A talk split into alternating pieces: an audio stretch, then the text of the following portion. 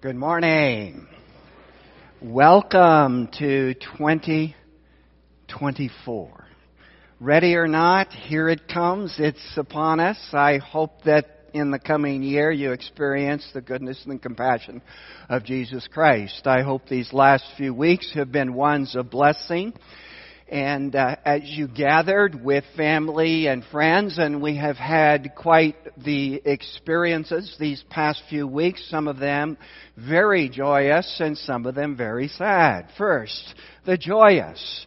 Alyssa and Ben Dillo, did you bring your Christmas present this morning? There is Andrew John. Now that's a That is a great Christmas present. I, I can go prophetic. I can say that that boy is going to be tall and he is going to have big hair. I know. I've got history. Congratulations.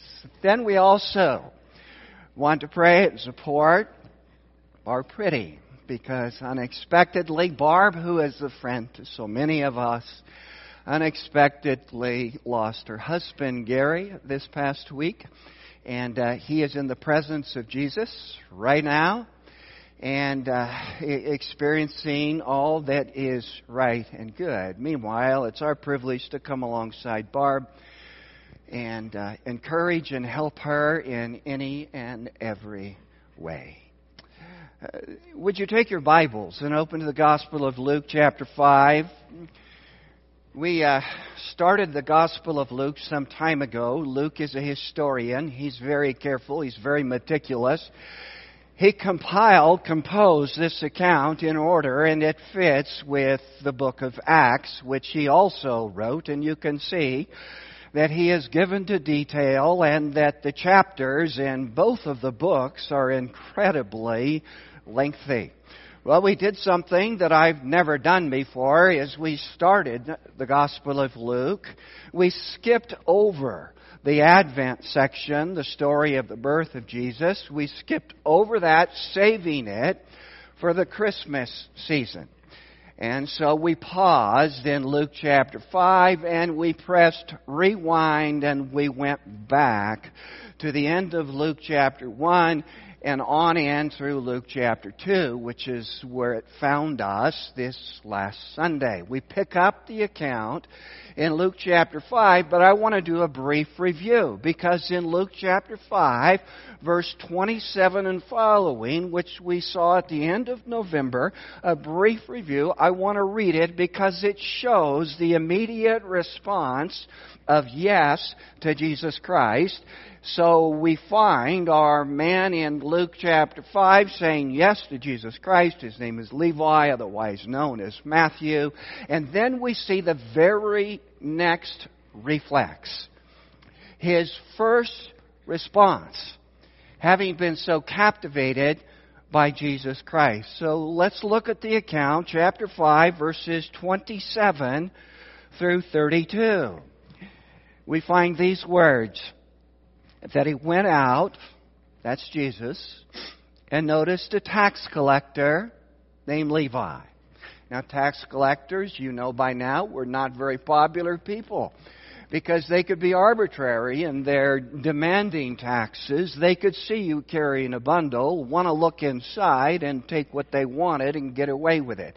So they tended to be wealthy people and despised people. So now Jesus looks at this tax collector. He knows who he is. He knows everything he's ever done. He's, he knows how he's extorted other people, and he calls him to a new way of life. So we find he sees Levi in the tax booth, so he's at his point of business, his place, and he said to him two words I challenge you. You can't say more with two words than what Jesus says here. Follow me. That is simplicity, the other side of complexity. That is all of life summed up in the giver of life. You don't know what to do tomorrow. You don't know what's going to happen next month. You don't know what experiences are in front of you for 2024. But these two words are words that Jesus still gives to us. And he sums up this life of following Jesus, two words, follow me. And what's Matthew's response? Well, many times Jesus speaks to us in His Word and we understand with clarity just what it is He says, just what it is He means, and then we say, well, time out, wait a minute, I'm not yet ready for this. Not Matthew.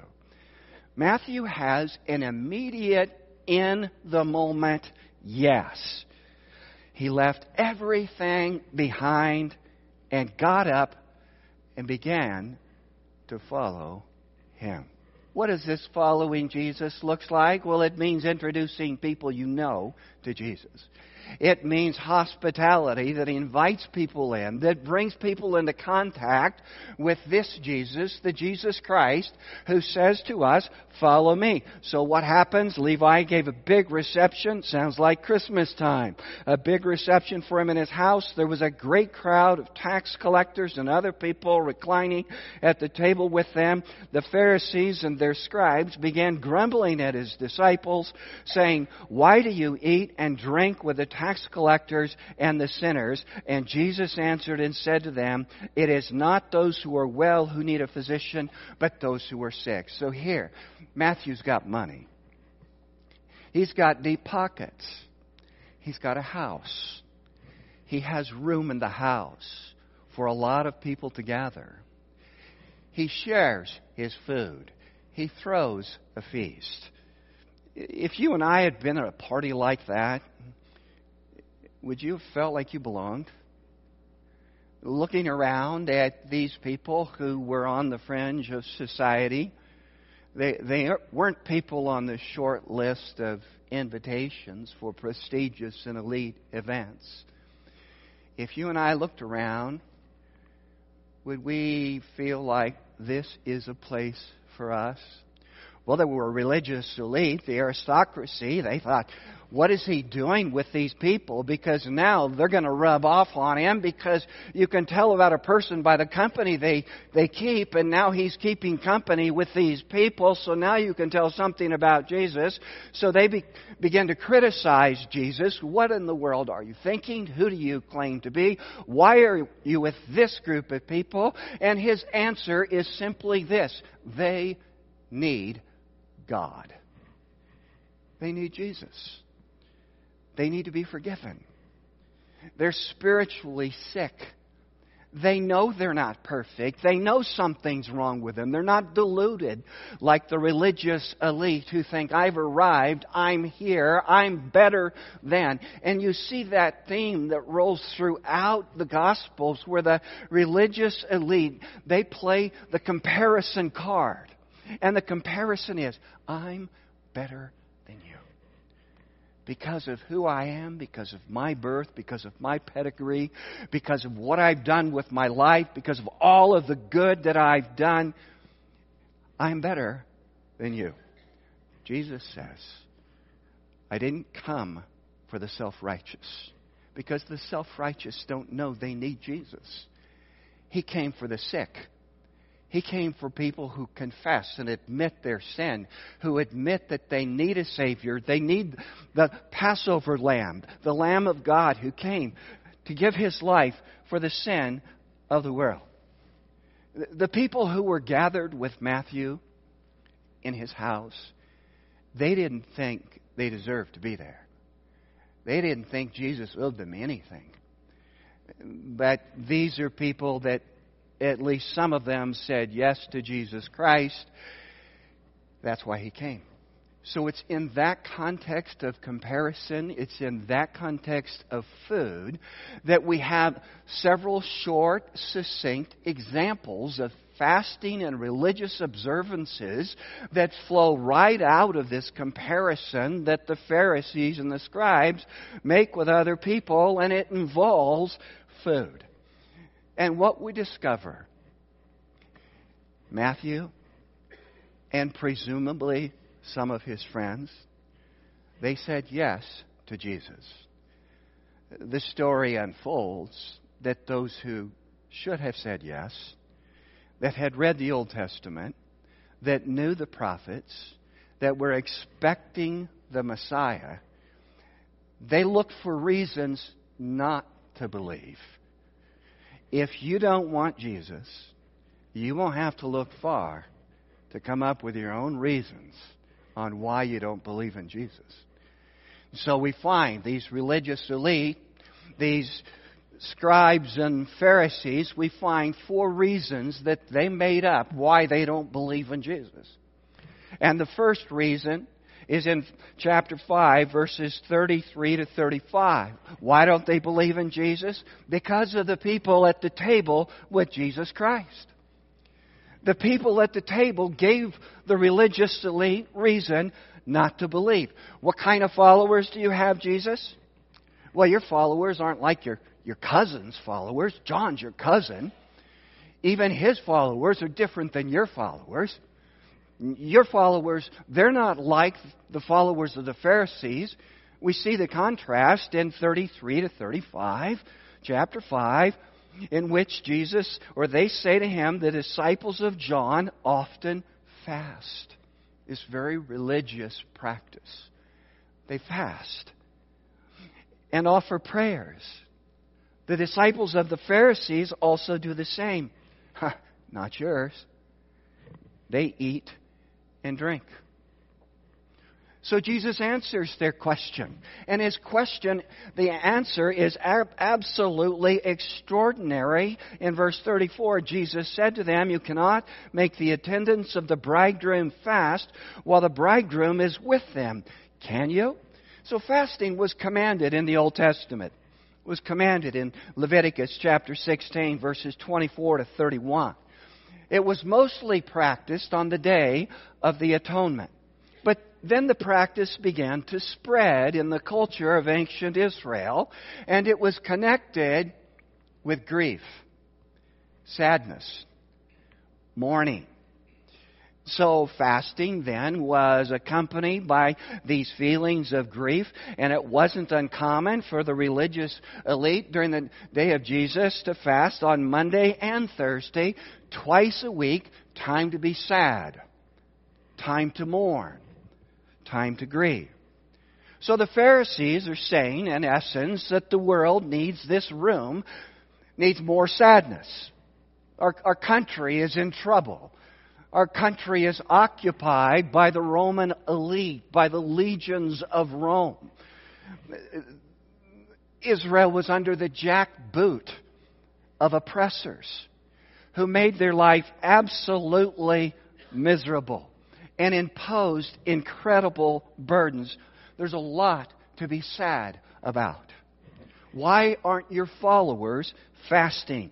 Why aren't they grieving? And his response is to use wedding imagery. So now you're at a wedding. Hopefully, a, a wedding is a happy event.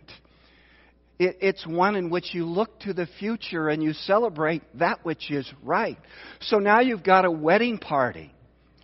You've got a wedding party, you've got a wedding event, you've got a big assembly of those people who know you best and love you the most, and you're going to have a happy time and a good time. So Jesus pictures himself as the bridegroom at a wedding party.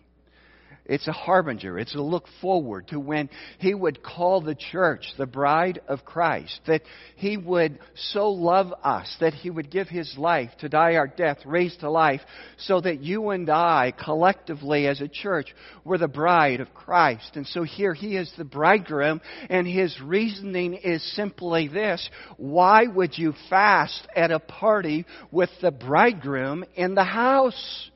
You have every reason to rejoice. And it's summed up in this person, in Jesus. So no matter what the life experience, no matter what happens tomorrow, because of Christ, you have reason right now to rejoice. So fasting is not appropriate in the room with Jesus Christ. Why don't they fast? Because Jesus is in the house. Because the Savior is among us. He's here. He's with us. That's why you could look around as a tax gatherer, as a sinner, and you could say, I belong here. I belong in the room with Jesus. He's the one who lived the life I should have lived. He died my death. He was raised to life. Because of Jesus Christ, I belong in the room, in the house with Him. But a day is coming. Again, another harbinger. Look forward. A day is coming when they will have reason to mourn, when they will be sad, when there will be grief, when they will be in an upper room behind a locked door. Jesus Christ is in the tomb. They're in deep sorrow. That day is around the corner. So we find the account continued in verse 35. The days will come when the bridegroom is taken away from them. That's looking at the coming death of Jesus Christ. Then they will fast in those days. So Jesus Christ is the bridegroom. It's time for joy. But a time is coming when he's going to be taken away. He's going to remove, be removed from the wedding. Uh, fasting may be an option. But Jesus Christ allows for the return of fasting, but he doesn't regulate it. It's not the main thing. It's not the priority. The priority is a relationship with the God of the Bible through his son Jesus Christ. So they come up with another reason why not to believe. They don't want to believe, they find another reason. Why not? Secondly, because they didn't like the taste of the gospel. Now Jesus uses a different image, and it's an image of old wine and new wine. It involves old wineskins and new wineskins. It even involves an old garment. And how are you going to make it last longer? So we see the account beginning in verse 36. Two word pictures. The first one, verse 36. He was also telling them a parable. No one tears a piece of cloth from a new garment and puts it on an old garment. Otherwise, he will both tear the new, and the piece from the new will not match the old. I was the middle of seven children. I had three brothers. Two of them were older brothers. What that meant is I got hand me downs. And sometimes the knees would wear out in my jeans. And it would have been absolutely ludicrous for my mother to have gotten a brand new pair of jeans, cut out the knee, and use it to patch my old jeans. I mean, it's comical. He's saying, this is not the way you do life. It it doesn't fit. It doesn't make sense. It doesn't go together. Jesus Christ is the new. His ways, His gospel, long expected, now observable in the person of Jesus Christ. The contrast is this the gospel that Jesus in, inaugurates, that he offers, it doesn't fit with their highly external, regulated rules and code and law that long ago lost the intent of the Mosaic law in the first place. Jesus brings something new. He, he shows us His grace and His mercy and His love in His gospel. So that the old traditions that these leaders continue to advance and promote, they didn't fit with the life and the way and the person of Jesus Christ. Now he has the second for instance, the second word picture. And he uses wineskins, things that aren't as familiar to us necessarily today. And verse 37 No one puts new wine into old wineskins, otherwise, the new wine will burst the skins and it will be spilled out, and the skins will be ruined. Ruined. Simply this you got an old, cracked bag of leather and you're going to put new wine inside of it. The new wine is going to continue to age, and it will continue to expand.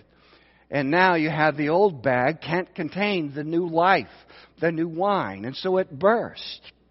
Verse 38 But new wine must be put into fresh wineskins. So now you have new wineskins. There's been a lot of discussion, really, throughout my entire earthly ministry as to what these new wineskins are. I'm going to tell you what they're not.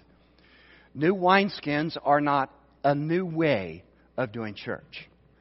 New wineskins are not a new form. New wineskins are not the next trend or fad that the church embraces.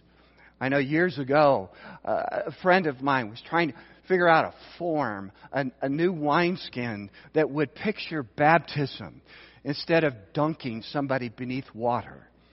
And he came up with this idea that he, he would at a youth event, not here, but at a youth event, he would get hundreds, if not thousands of younger people and they would have a rave. You may not even know what a rave is. But that's where you have a thousand, two thousand people crammed in a room and they're jumping up and down to the rhythm of the music. And then, and he actually did this. I wasn't there they wouldn't let anybody under the age of 35. Literally, you couldn't register for the event. And I was already over 35. But I had friends from this church that went. And so he packed this house with over 2,000 people under the age of 35. And then he baptized them. He baptized them with one of those vapor machines that they use at rock concerts. And they just pumped it out, and everybody inhaled, and they were all baptized at once. And they proclaimed it a new wineskin. That's not a new wineskin. That, that's a concoction of man, of humanity. The new wineskin is summed up in the person and the ways of Jesus Christ the old traditions promoted by the religious elite are not viable enough to hold and contain this life that he offers. Which brings us to the last verse. They didn't like the taste of the gospel. Verse 39. Check it out. No one after drinking old wine, wishes for new, for he says, the old is good enough. That's the Pharisees and the scribes. We'll stick with the old. We don't want the new. We don't like the taste of this new way of life, of this grace idea, of this mercy, of this kindness, of this forgiveness from this person, this man, Jesus Christ. We don't buy you. We don't believe in you. They don't like the taste of the gospel. They'll stick with their old ways. You see that in one of C.S. Lewis's books, The Last Battle. I can't tell the whole story, but there is a moment where they're in this shed and the dwarves are in this shed, and Aslan is in this shed. And Aslan is this Christ figure, and he offers this sumptuous meal for these dwarfs, and they're absolutely blind. And I probably shouldn't even try to tell this story, just go read the book. But they're blind, and he's giving them this feast of the best of food and the best of drink. And they decide this is the worst meal they've ever had. They think they're eating the manure inside this shed. And they reject it and they push back. That's verse 39. Jesus is offering to them life, grace, mercy, forgiveness, undeserved. And they're fabricating reasons why I don't like it. I don't believe you. There is a third reason that they fabricated, and that is in chapter 6, verses 1 to 5. They didn't like what he did on Saturdays. They didn't like what he did on Saturdays. Saturday was the Sabbath. And keeping the Sabbath was a clear teaching of the Mosaic Law. Jesus Christ fully and completely fulfilled the law. He fulfilled all the law. He did away with ceremonial law. He continued the moral law of God of this is what's good and this is what's evil and this is right and this is of God. Jesus Christ fulfilled the law. He had authority over the law. We're not under the law. We are under Jesus. Old wineskins cannot contain Jesus. So now we come to the Sabbath. We come to the Sabbath, and the Mosaic law instructed people to keep the Sabbath. But the religious aristocracy, they added so much detail to the Sabbath. They had a, a list of regulations that was called 40 save one, as in 39. As in 39 activities prohibited on the Sabbath. In the ancient Jewish scriptures, the Mishnah said that, quote, the rules about the Sabbath, listen to this, are as mountains hanging by a hair. For Scripture is scanty, and the rules are many. That's what they subjected the people to. They had all of these rules. You had this A, B, C, D. I got to do all this stuff. And if I don't do this stuff, then I'm in deep weeds. Then I've violated or broken the law. And that's not the truth. Jesus Christ fulfilled the law. So now you come to the Sabbath, and they observe the followers of Jesus doing something scandalous on the Sabbath. Chapter 6, verses 1 and 2, it happened that he was passing through some grain fields on a Sabbath. So now they're with Jesus. They're following Jesus. Uh, they're listening to Jesus. They're in a grain field. His disciples were picking the heads of grain, rubbing them in their hands, and eating the grain. But some of the Pharisees said, Why do you do what is not lawful on the Sabbath? I've done this. I used to haul wheat uh, from southern Oregon, big truck. I'd have to be out in the field. Truck would be loaded at 2:30 a.m. And so I'm out there, I'm waiting for them to load the truck to haul it up to Longview or haul it up to the port of Portland. And I'm walking around through the, the wheat field and I'm taking those heads of wheat and I'm just shredding that. And I'm pulling it up. And that would be a snack to keep me awake while I was on five headed north. It, it was nourishing. It, it, it was a great reminder and memory. Now that, that's what these guys are doing. They're hungry. It's Saturday. It's the Sabbath. They're working. They're harvesting wheat. This is ludicrous. Jesus calls them out on the definition and rule and purpose of the Sabbath. And he gives them a comeback, a pushback from the life of David. And his reasoning is this You respect King David. If we're wrong, by eating these heads of grain on the Sabbath, then David was wrong. That's the logic. So the account continues. Jesus answered, verse 3 Have you not even read what David did when he was hungry, he and those who were with him? How he entered the house of God and took and ate the consecrated bread, which is not lawful for any to eat, except the priests alone and gave it to his companions. And he was saying to them, The Son of Man is Lord of the Sabbath. So David's example is, is he was on the run for his life. He was running from King Saul. Saul was trying to kill David, who had already been anointed king, and in process they go into a, one of the holier places and they eat bread that was reserved for the priests alone. That was off limits, not when a life is concerned. So David goes ahead with his men, and just as David gave consecrated bread to his men, so Jesus, he gives a form of bread to his followers, the wheat. It's a new way of responding to this Jesus who fulfilled the law, and then he gives himself a royal title, Son of Man.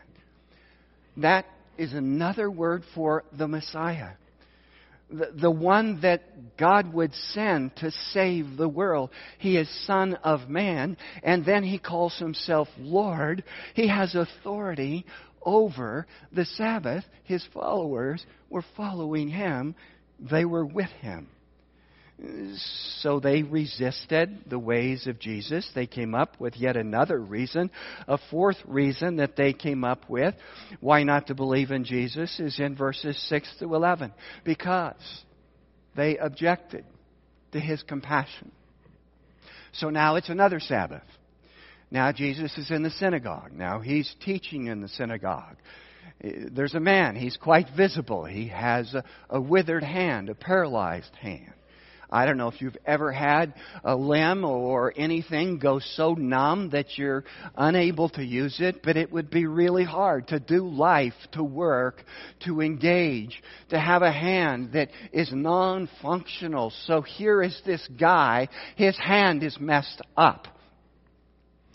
The religious elite are looking for a gotcha moment. Is he going to do it again? Is he going to heal somebody on the Sabbath? Is he going to work? Well, you know the answer. So we read the account in verse 6. On another Sabbath, he entered the synagogue and was teaching.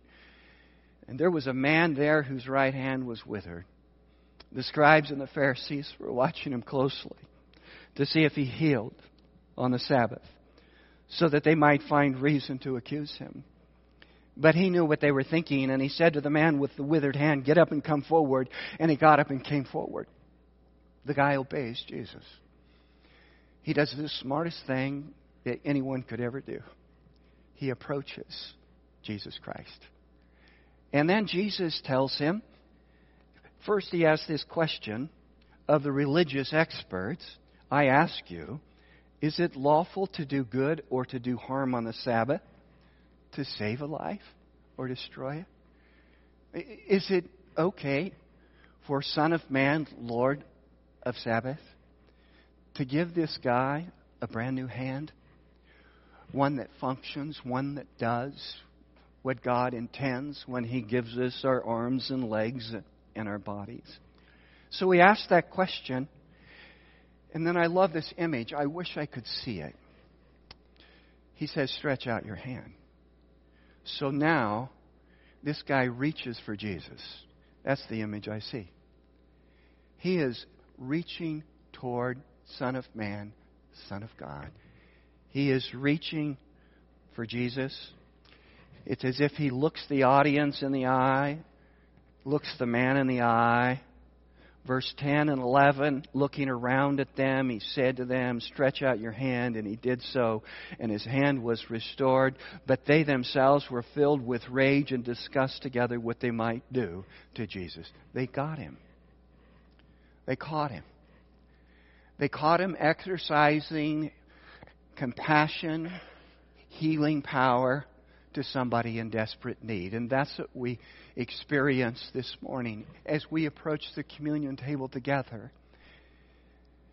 As incredible as it is for Him to heal us in the moment, so much greater still that He would wipe away our sin, that He would forgive us of our sin. If we only could understand just how great and how kind He is, we would never be the same. My office is an absolute disaster. It's a mess. Every single surface is full of boxes and books. They're sorted. I know which I'm going to keep. I know which ones to give away. My kids have already scavenged through it. Next up are going to be other people in the body. But I have this one stack of books I haven't read in decades. You've probably never read anything by this guy. I kept the books.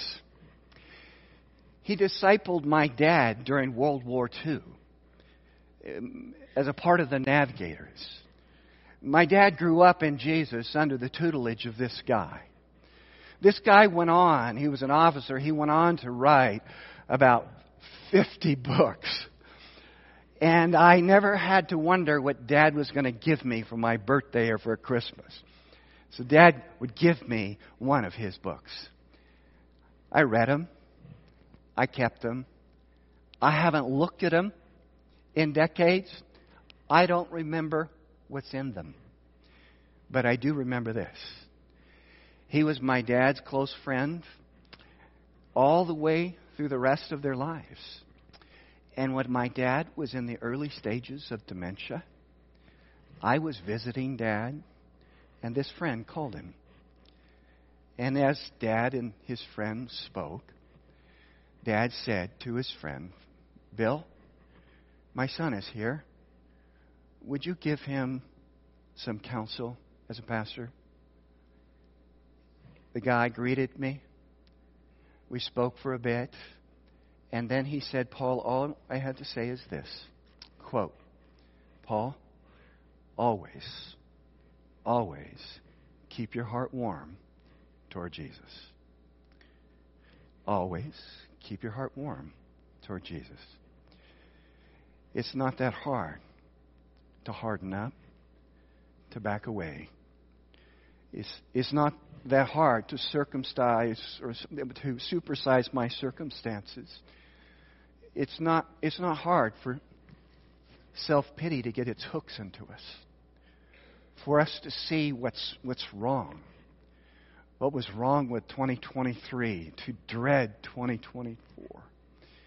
It's not hard. Always, always, always, let's keep our heart warm toward Jesus. Ask Him. Ask Him to soften your heart. Ask Him to give you a thirst. Ask Him to give you a hunger, a desire for Him that can only be fulfilled by saying yes to Him right now, where we are. Will you bow with me, please?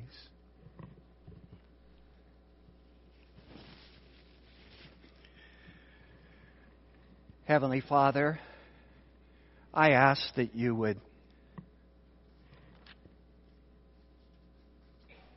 quicken our hearts with your grace and your mercy and your love, that you would captivate us, draw us to you, give us greater awareness of your kindness, of your patience, of your steadfastness. And Father, as we approach the communion table in obedience to you, refresh the meaning and significance of the bread and the cup. In the name of Jesus, amen.